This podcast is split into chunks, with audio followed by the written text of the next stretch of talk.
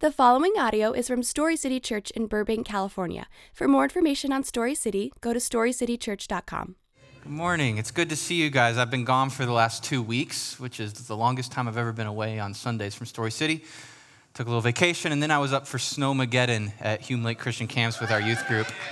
Um, yeah, we. I didn't build any. I'm not a snow fan, and we got two feet of it, so um, I'm more on the snow patrol. Uh, I anyways. Um, so if you're new here or we haven't had the opportunity to meet, my name is Tyler, and it's great to see you guys this morning. Um, we are in the book of Ecclesiastes as a church right now. And for those of you that have been on the journey, we know that Solomon is just laying down the smack on us, and uh, that's going good. But today we get to perhaps the most famous passage in Ecclesiastes, one of them for sure, thanks largely in part to the band The Birds in the nineteen sixties. If any of you are music fans, you will know the song, turn, turn, everything. I won't sing, but um, I do enough of that around here. But uh, before we get into our text this morning, I want to kind of tee things up for us and give us some lenses to see things through. Our text this morning is about time and seasons. It's a good morning for that, uh, seeing as most of us lost time last night while we were sleeping, and we remember the changing of the seasons through daylight savings time. Um, but before we get into that, let me say a word of prayer for us. Father, thank you for your good word. Um, thank you that as we're going to talk about today, that you are the God that's with us and present in every season of life, the good and the bad, that you are the faithful God. And Jesus, we need to see you this morning. We need to taste your goodness. So would you be present? Would you help us to know you, to experience you, Jesus? Would you lay your word upon our hearts and make us wise at life because we know you? So be here with us. It's in Jesus' name. Amen. Amen. So I want to put some lenses on this morning because I think it's important that we have the right perspective before we get into our text in Ecclesiastes this morning. So for the first five or ten minutes, we're going to flip around a little bit. If you guys want to try to keep up with me, that's great. If not, I will have it on the screens for you. But we're going to start in Isaiah verse forty-four, and we're getting, getting the right lenses to see things through this morning. Or I'm sorry, Isaiah chapter forty-six, verse eight. Isaiah forty-six, verse eight. Remember this and stand firm. This is God speaking. Recall it to mind, you transgressors. And God's not throwing shade at us there. He's just being honest. That's who we are. We transgress. Remember the former things of old. For I am God and there is no other. I am God and there is none like me, declaring the end from the beginning and from ancient time things not yet done, saying, my counsel shall stand, and I will accomplish all my purpose. Calling a bird of prey from the east, a man of my counsel from a far country. I have spoken, and I will bring it to pass. I have purposed, and I will do it. So here's what's happening here. God is saying to his people, listen, you're not like me. I am God, and I'm alone. There's no one like me in the universe, in all of creation. So you're not like me, you don't think like me, you don't process, you don't see like me. We are utterly different. So we need to understand that about us and God this morning. He's different than us. And then he gives us the way that he's different. And he says, I'm God and there's no other, none like me, declaring the end from the beginning, meaning that I stand outside of time, I rule over time, time is my creation, I'm not bound by time, I'm not affected by time, I'm not blinded by time, I see all things at once. The future and the past aren't things I see, they're places I am. Time is under my feet. And then he says, and from ancient times, things not yet done, meaning I can stand in the past and I can look forward into the future and I can say exactly what's going to happen, and it will happen the way I said it's going to happen.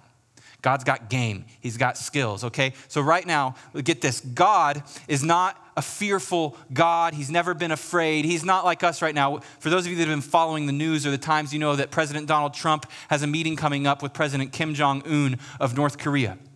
And we're all praying over this and hoping for good and the denuclearization of North Korea. God knows exactly how that meeting's going to go right now.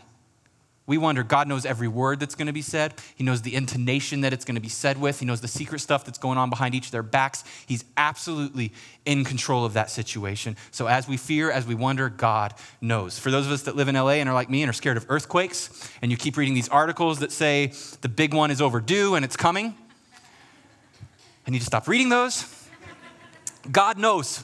He knows exactly on the Richter scale what it's going to be. He knows who it's going to hit and who it's not. He knows where it's going to hit and when. He's in control of all creation. This text literally says that he calls the birds of prey and sends them on their way. Meaning this, if you see, you guys know those Burbank parrots that fly around? You guys ever seen those? There's like the random parrots.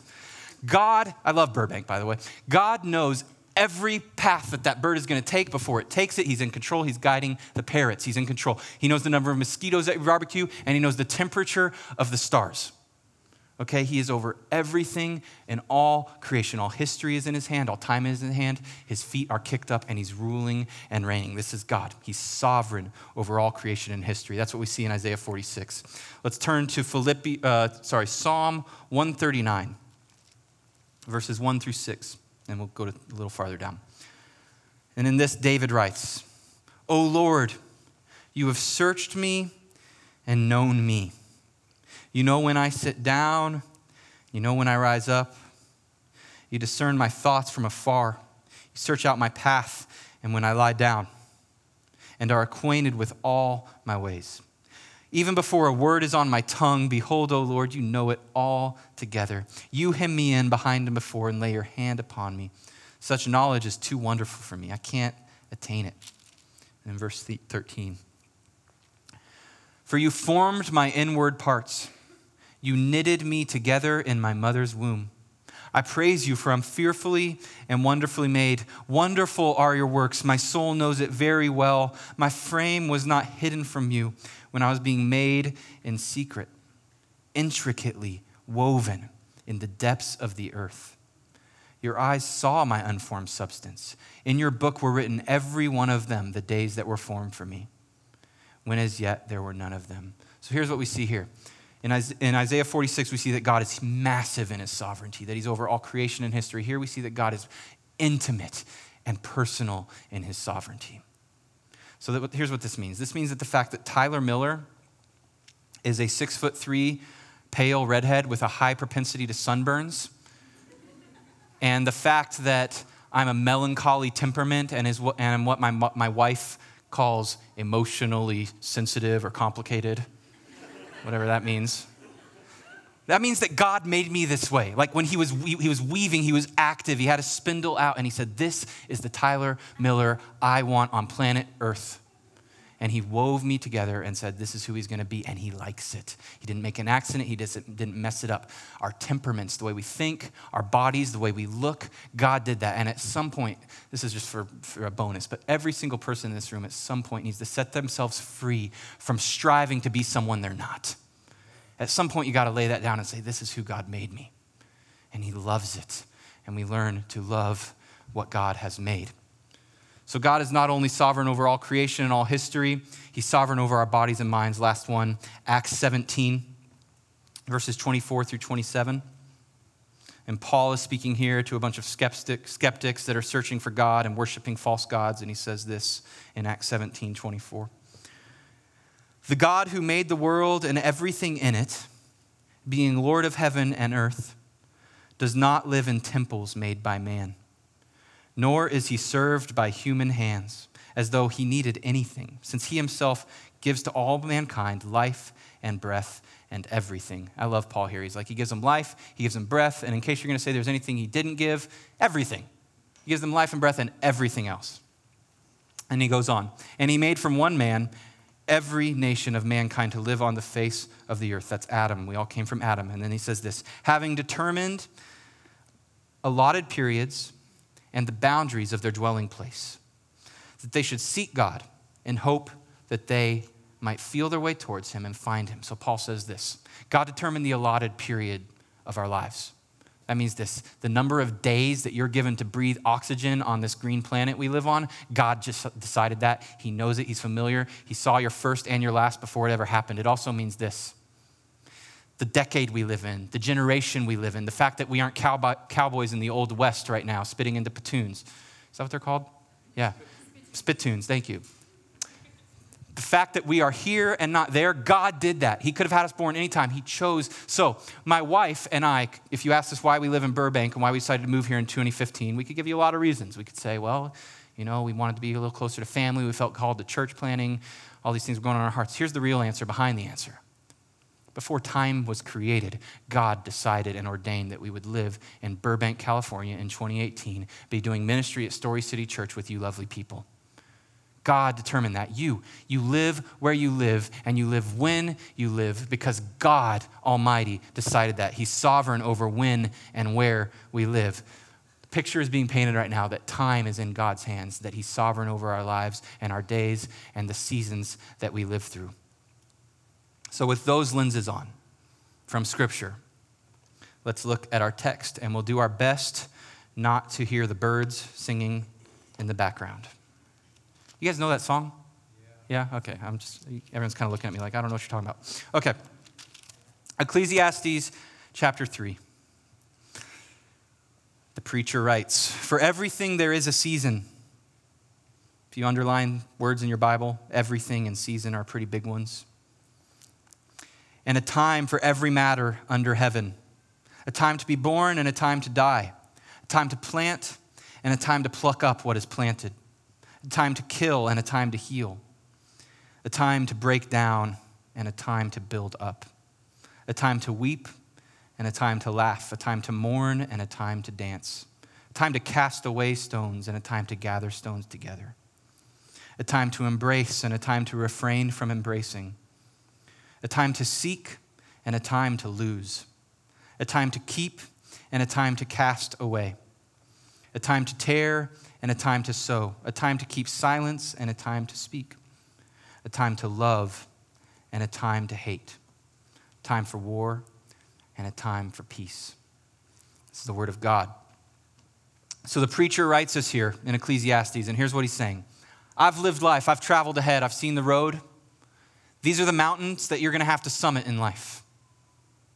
And these are the valleys and pastures of green rest where the Lord will help you to lay down and give you delight. And you're gonna have to face every single one of them.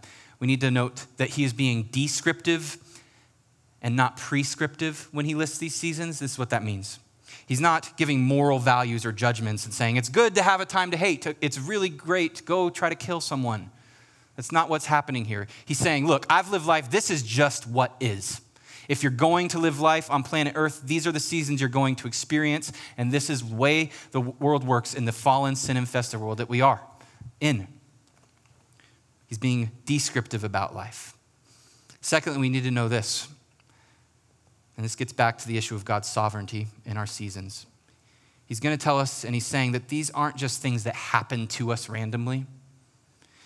He's saying that these are seasons and things that God sends, sends into our life. So I really, I really wish that I could treat this list like a buffet. Like uh, I walk up to it and go, okay, Solomon, here's what I got. Um, I will have an order of um, a time to laugh with a time to dance and a side of a time to gather stones, please. That's all I'd like. That's not what's happening here. This is more like a wedding meal where you either eat it or you don't. You're gonna have to have the lima beans and the cabbage in there with it, okay? So this is not something we get to pick and choose. He's just saying, God is going to send these seasons, and you would be wise to adjust your expectations and your life to them. And he gives us, he gives us two categories for seasons. I'm gonna call them he, disquieting seasons and delightful seasons. Disquieting seasons and delightful seasons. The preacher's gonna force us to have a balanced, nuanced view of life. Here's what that means. For the, to reference the great cartoon Winnie the Pooh, um, for the Tiggers in the room, who are always bouncing and happy and exhausting me, um, for those of you that are prone to see the world only in pastels and fluorescent colors, the preacher is going to describe disquieting seasons that are real and unavoidable, seasons that steal our joy, that bring grief into our lot and our days. And he's going to say, these are there, and he's going to force you to have a balanced view. Let's read those. We got them on the screen. Disquieting seasons, a time to die, a time to pluck up, a time to kill, a time to break down, a time to weep, a time to mourn, a time to cast away, a time to refrain from embracing, a time to lose, a time to tear, a time to be silent, a time to hate, a time for war. But for the Eeyores in the room, I fall more into this category, naturally. For the Eeyores in the room who are always walking around, head down, oh, Pooh Bear, my life is so hard. Things are gonna go bad for me.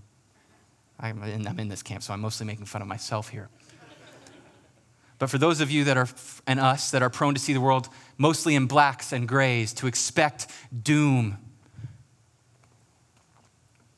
the preacher is going to tell us that there are many delightful seasons in life under the sun.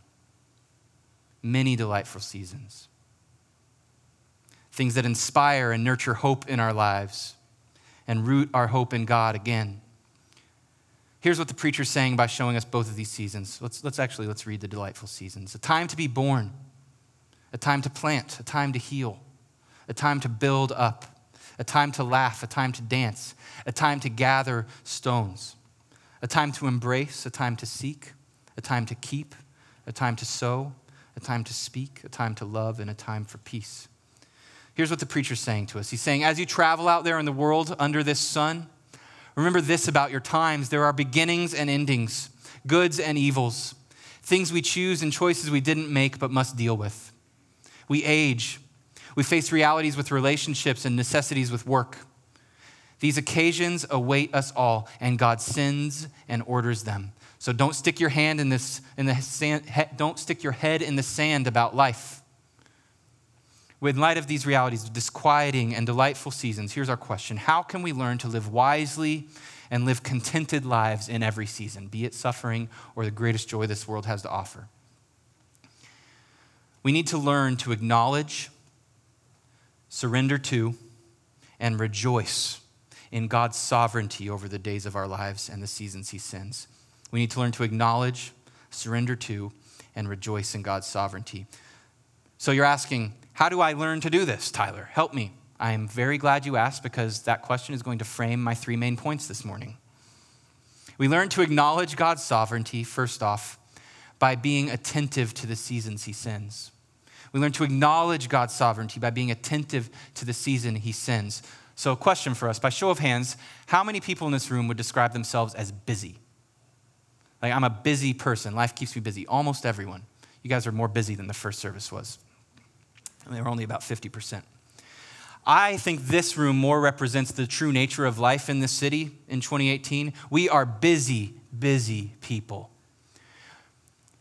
Work, raising kids, school, paying bills, doctor's appointments, serving at church, travel, getting sick, tending to marriage, dating, or just trying desperately to find someone who'll go on a date with us, friendships, eating, playing.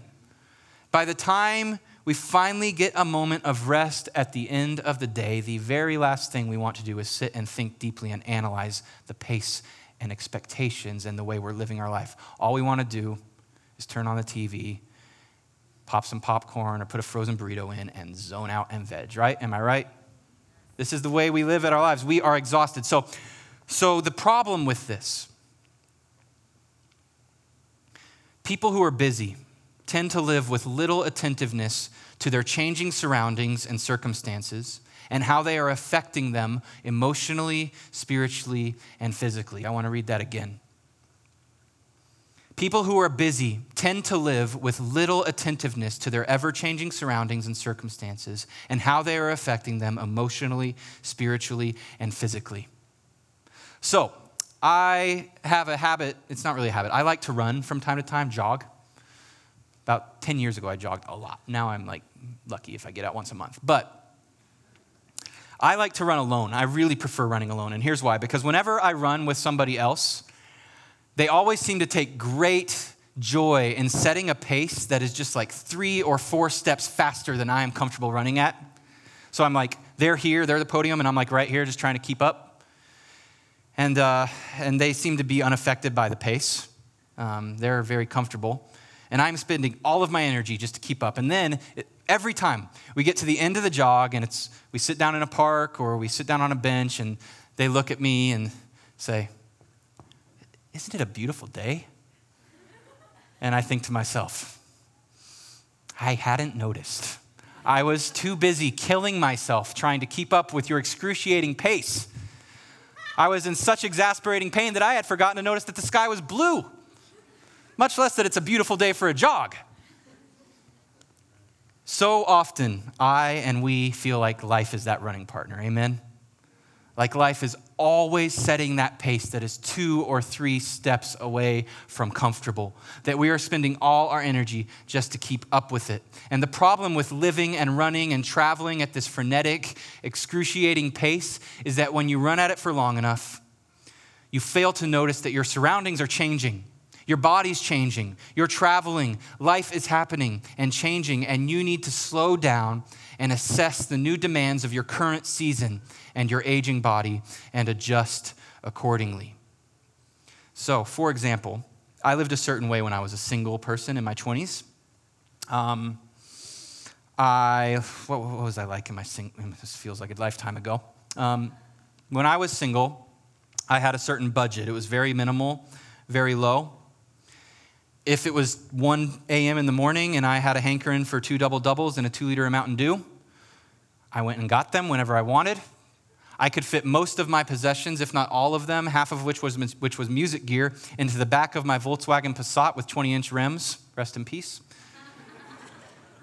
Bought it on eBay. Terrible decision. Um, life was a certain way. And then I met Brooke Young, a beautiful brunette, at a party on New Year's Eve. And I fell in love with her, and I decided to get married to her. And if I had not paused in that moment and said to myself, you know what, Tyler, your life's gonna change. You're getting married. You probably need to stop and, and pay attention to the change that's coming in your life. You're gonna need a budget now. You're gonna need an income that can sustain two people. You're gonna need to stop going to bed with Cheeto fingers. You're going to need to stop sleeping on a futon. You're going to need to rent an apartment and stop couch surfing. If I hadn't stopped and noticed all these things, marriage would not have gone well for me. And by the way, in some ways I didn't, and in some ways things didn't go well. Try being married and living like you did with your single.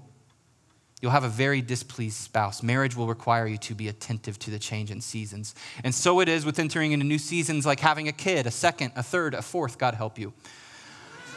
A new job, losing your job, getting a promotion, entering or graduating from high school, college, your kids becoming teens or leaving the house, grieving lost or unrequited love or finding it again, a move to a new city, aging physically, getting sick, your parents aging and needing care, the death of a loved one, even changes on a global or national scale, like we're all seeing right now.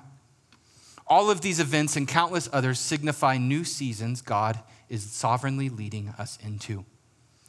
So often we walk through a change in the seasons of our lives and a, we, we fail to adjust our pace and even notice the change. We're too busy. And in the end, we hurt ourselves and those closest to us in the process. Many of us this morning, this is just maybe the main thing God has for you. You need to slow down and you need to pay attention to what's going on in your life and adjust your expectations and adjust the way you're living. Secondly, we learn to surrender to God's sovereignty by receiving rather than resisting the seasons he sends. We learn to surrender to God's sovereignty by receiving rather than resisting the seasons he sends. Solomon's use of the word season here kind of evokes imagery of a farmer and his plot of land enduring the changing landscape. And he's saying this, a, a smart farmer, a farmer that stays a farmer through more than one, one winter, he's learned to watch the seasons change around him and surrender to them, to adjust the way he plants and what he plants where and when to the seasons that roll through his plot of land. There are times of year that weather and soil conditions are favorable for crops to bear fruit, and there are times of year where no amount of effort or labor the farmer pours into his land could make it produce fruit. An unwillingness to receive and surrender to the seasons that come his way will harm the farmer and those he provides for, and so it is with us in our lives and the seeds we seek to plant. Hear me say this. Receiving the seasons the Lord sends means we allow them to shape our lives rather than trying to control and shape them to our liking. Let me say that again. Receiving the seasons the Lord sends means we allow them to shape our lives rather than trying to control and shape them to our liking and live life as we would have it. By receiving the seasons, we learn to humbly receive life and the world as it actually is and we cease to attempt with hubris to contort it to what we wish it was, which always leads to anxiety, anger, fear, regret. When we resist the seasons, we are like a farmer planting seeds in frozen soil, refusing to acknowledge and surrender to them. And the lot of our lives cannot and will not flourish without surrender to the seasons that roll through. So what does this look like? I want to try to put some flesh on it. And these are limited examples. There's thousands. But some of us in this room right now are resisting a season that re- uh, resisting a season that requires you to embrace adulthood and begin doing what Solomon would call gathering stones. God is calling you to leave behind the season of adolescence where you haphazardly scattered the stones that your parents, your loved ones, your friends gathered for you, where you waited on everybody to provide for you. He's, he's looking for you to stop living in the moment like a child and start looking forward and planning for the future, investing in what's to come rather than the moment, living out of self-sacrifice and self-care so that you can find the rewards that come from these things. But you prefer or we prefer the kiddie pool where it's safe and comfortable and easy and everything's done for us. And as a result, we fail to grow. Some of us on the other side have become old of heart more so than old of age. And we've failed to receive a season where God is calling us to cast away stones that we've gathered. God's calling us to radical generosity, to childlike faith, to pouring out what's been given to us, but we've become stingy and stoic, driven by the bottom line and fear.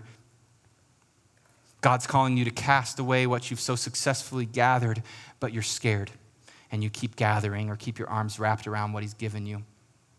Another example, some of us are in dating relationships in this room. Solomon would tell us there's a wise time to refrain from embracing. Dating is a season for this, but you resist. God wants to teach you the reward of patience and purity.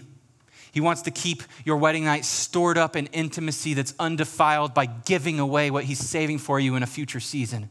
But you prefer the promiscuous pleasures of the here and now.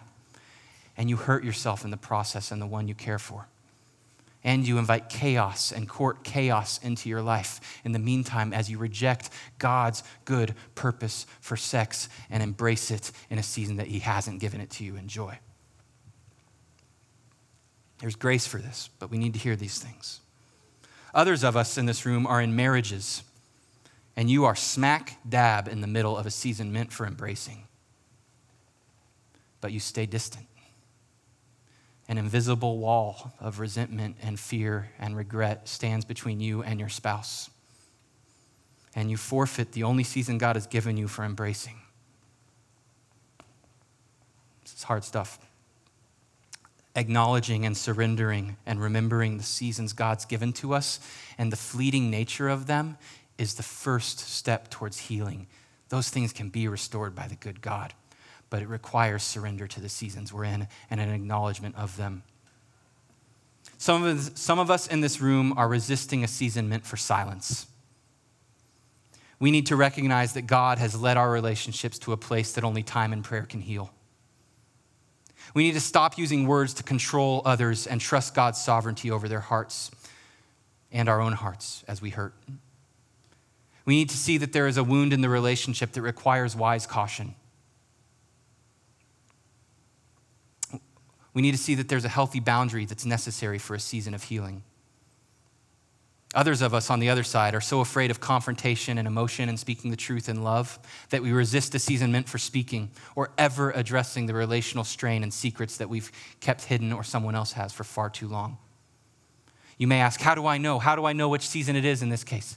Well, that's the first step towards acknowledging this is something that's going to require prayer and a dependence not on a rule, but on God Almighty himself to lead us by his Spirit for restoration. There's no formula here. This is something the Spirit leads. Another one, some of us are so fixated on our careers and dreams of comfort and success and fame that we're resisting a season that God is asking us to lose, as Solomon would call it, rather than to seek. We're unwilling to lay down a dream of comfort or success, so we forfeit precious evenings and hours at home with our kids. We forfeit intimacy and love and trust with our spouse. God's ready to reveal to us greater rewards and fulfillments than success or fame, but we're unwilling to surrender to the seasons. We're unwilling to spend a season of losing in one area that we might gain in another that's more valuable and that God has intended. Lastly, every parent of a young child, and these all prick me, but this one really pricks me.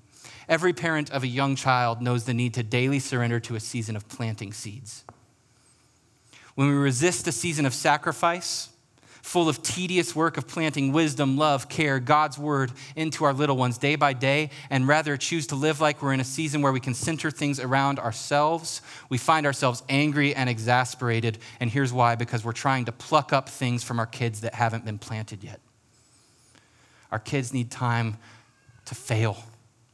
They need time to learn and grow and be shown and taken by the hand and said, this is the way you go, but we don't like being inconvenienced by having to do that. I don't like being inconvenienced by having to do that. So I lash out in anger rather than patiently taking my daughter by the hand and saying, let me show you a better way. This is tedious and it's hard work and it's a season for planting, but we try to pluck. We need to leave those seeds in the ground and be patient with our kids. Now, here's the thing, we are all The Bible says we all stumble in many ways. Like perhaps one of these really plucked you or pr- pricked your heart. You need to hear this from me. The Lord is able to restore lost time. He is, through Jesus, he is able to restore. If you've been walking in one of these seasons and ignoring the seasons, all you have to do is look to Jesus, and he is able to restore through his grace. He's able to make us wise. He's able to show us how. And one little note on the end of this section. Receiving the seasons does not mean that we don't long for hard times to be over. Surrendering to the seasons of our life does not mean that we don't long for better days. It is normal, good, and right, and honest to long and cry out in times of disquiet. David himself modeled it. It's in Holy Scripture, Psalm thirteen one. How long, O Lord, will you hide yourself from me forever? So receiving the seasons does not mean we feign invincibility. No, it doesn't hurt me. And receiving the seasons, it doesn't mean we stop crying out to God to deliver us. It doesn't mean that we don't long deep in our souls for better days. Here's what it does mean, though. It means that we recognize that every season, no matter how good or how hard, is sent from God. And only he, by his mighty hand and sovereign power, can usher us into new seasons. We can't do it by managing our own lives. So what do we do? We direct our longing, our angst, our cries and pleas towards God. We make our complaint known to him in honesty and await deliverance from him with the best faith we can muster, rather than trying to deliver ourselves and pretend the season is something it's not. When we do this, when we exercise the spiritual maturity of pouring out our hearts to God in longing and vulnerability, even disquieting seasons start to push us towards Christ for comfort and deliverance, rather than distancing from him as we seek to deliver ourselves in self-reliance. Receiving the seasons and surrendering to them is about acknowledging that the Lord alone has power over our seasons. And what is at stake here when we when we when we resist rather than when we receive the seasons? When we resist the seasons God sovereignly sends, we shield ourselves from learning. We shield ourselves from growing. We shield ourselves from, be- from becoming the wise people that God is making us through these seasons. Our view of God is made hazy and foggy. But when we receive them in humble submission, we grow through them. We're strengthened through them. We begin to see God's goodness and nearness and experience his consolations even in our sorrows, and our faith is built. And we become wise people, get this, with powerful transformative testimonies for future sufferers. You want to have a testimony to be able to speak life into someone that's suffering? Steward your own suffering well, because God will use that. He will not waste time. He doesn't waste time, yours or his own. We all struggle here, I do. There's amazing, unbelievable, uncontainable grace available to all of us in Jesus, even as we refuse to surrender to his sovereignty over our seasons. He is working. But those who learn to receive the seasons God sends will learn wisdom, contentedness, joy, and have a testimony that those who resist will never have. Lastly, we learn to rejoice in God's sovereignty by trusting his goodness through the seasons he sends. We learn to rejoice in God's sovereignty by trusting his goodness through the seasons he sends. Now, this gets us into the P H D level stuff of Christianity.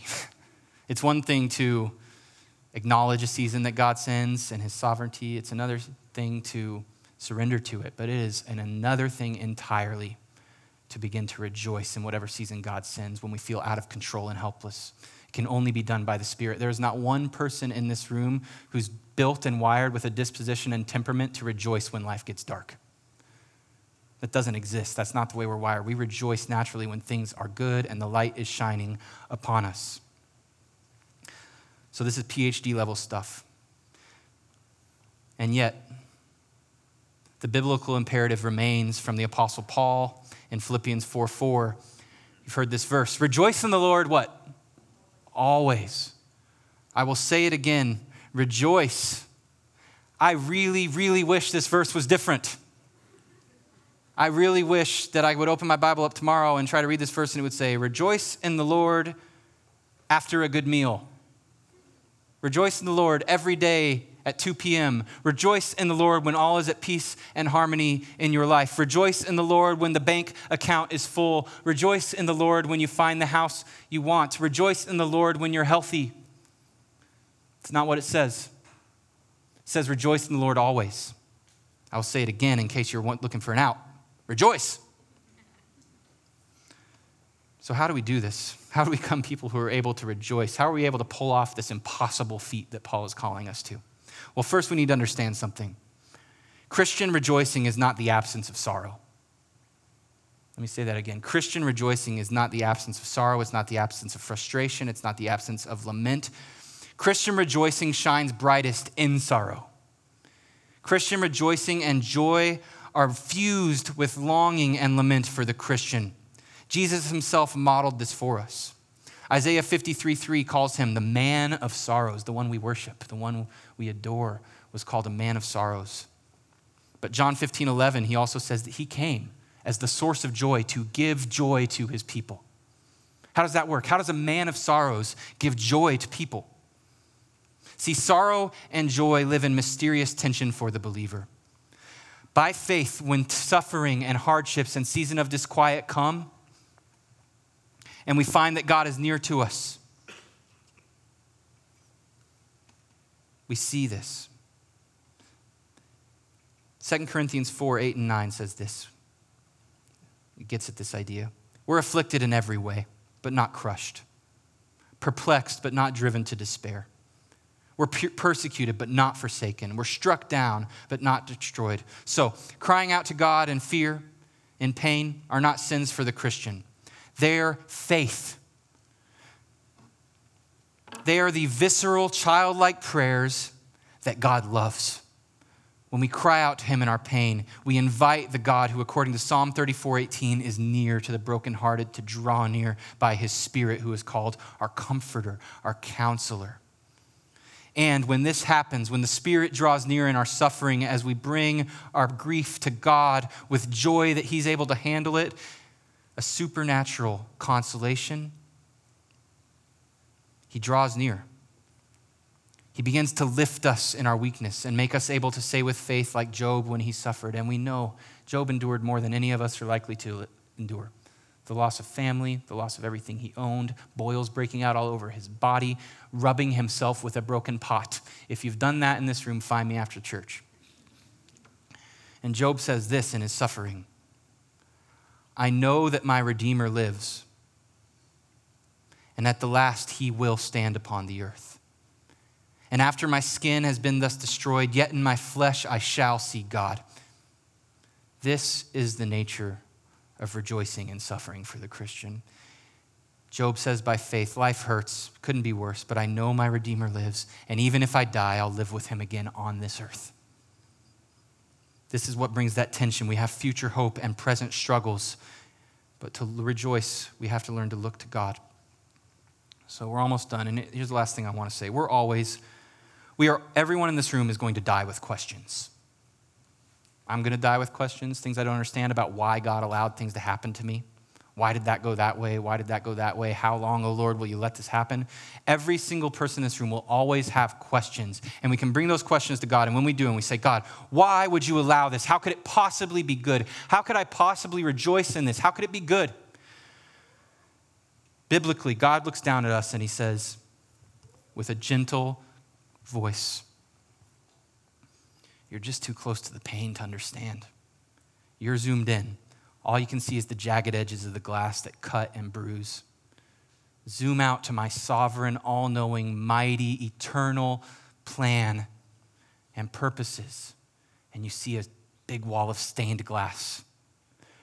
Right now, all you can see is the backside of the tapestry I'm weaving with strings and frayed and things hanging all over the place. It looks awful. Zoom out to my mighty, all-knowing, sovereign perspective, and you will see a beautiful tapestry is being woven that I will redeem. But that can only believe, be believed by faith. God would say to us, you're never going to know it all. You're never going to know it all this side of eternity, because mystery is a prerequisite to faith. Mystery is a prerequisite to faith. If you know it all, you don't have to have faith. And guess what? God loves faith.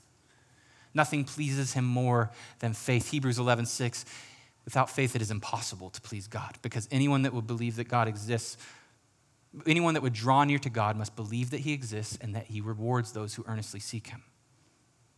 Faith is the way to please God, and if he removes mystery, it's gone. But he, it's not the only answer he gives us.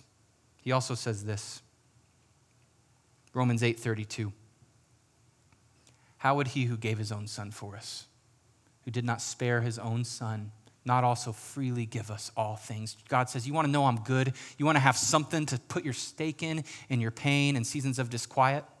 Look to my son. I gave you my most precious prize, the one I've loved from before eternity began. I gave him for you. He entered into the seasons. He was timeless above it all, and I chose to put him in time for you, to save you, to love you. If I'm willing to do this, how could I possibly be doing all these other things to hurt you? It doesn't make sense. We have to look to God. See, Jesus stepped into it for us to save us from our sin. Jesus knew seasons. Jesus knew pain. He understands us. I want to close by reading a couple things for you, and then we'll be done. This is by a pastor named Zach Eswine. He's in Saint Louis. And he says this about this passage. Jesus was born, and this into a time for war. Rome was occupied and ruled by, and ruled his people and land. Zealots plotted and rebels skirmished.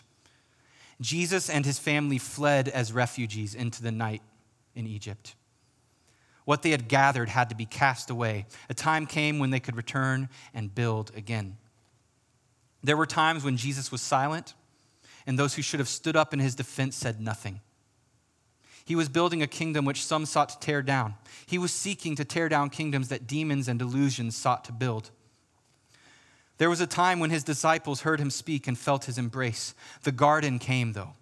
Betrayal arose. Silence and the distance of a cold night and closed doors. Jesus saw people losing, seeking toy treasures and turning away, like that rich young ruler who came to him. And Jesus loved him. But the man turned away from Jesus and walked away sad. Jesus saw people weeping. There was a time to mourn in their diseases, in their pains, in their aging, in their ordinary life stages. Jesus too wept. But Jesus also knew what it was to dance at a celebration, a Jewish celebration, when the whole community would have held hands and they would have danced together in worship, together welcoming the lost son home. When disease shrank back at his words and legs, mind, skin, and eyes were freed again to do what they were built to do, do you think Jesus stood there stoically when someone was healed right before his eyes? If their legs could move again, they would have danced together. Right then and there, they would have danced. He too would have laughed with joy. And I'm sure Jesus had to tear down tables. He was a carpenter after all, a wood pile, a scrap pile. He knew how to build with wood. He knew what it was to see killing. He knew what it was to plant and pluck up, and Jesus knows what it means to die. Jesus experienced our seasons and times. Hear this, his sympathy with us abounds. We long for empathy, and so often it's in short supply. The whole picture given in the Bible is that God has entered life under the sun and in Jesus taken it all. So when you're sitting sad on your chair in your living room, the message for you is that Jesus knew the times. He too cried as you cry. He too has been abandoned the way some of you have been abandoned. He too has overcome the way many of you have overcome. He too has sung poetry in the brokenness of betrayal like some of you. He too has died, as we all will. But in him, the sting of death has died. Jesus understands.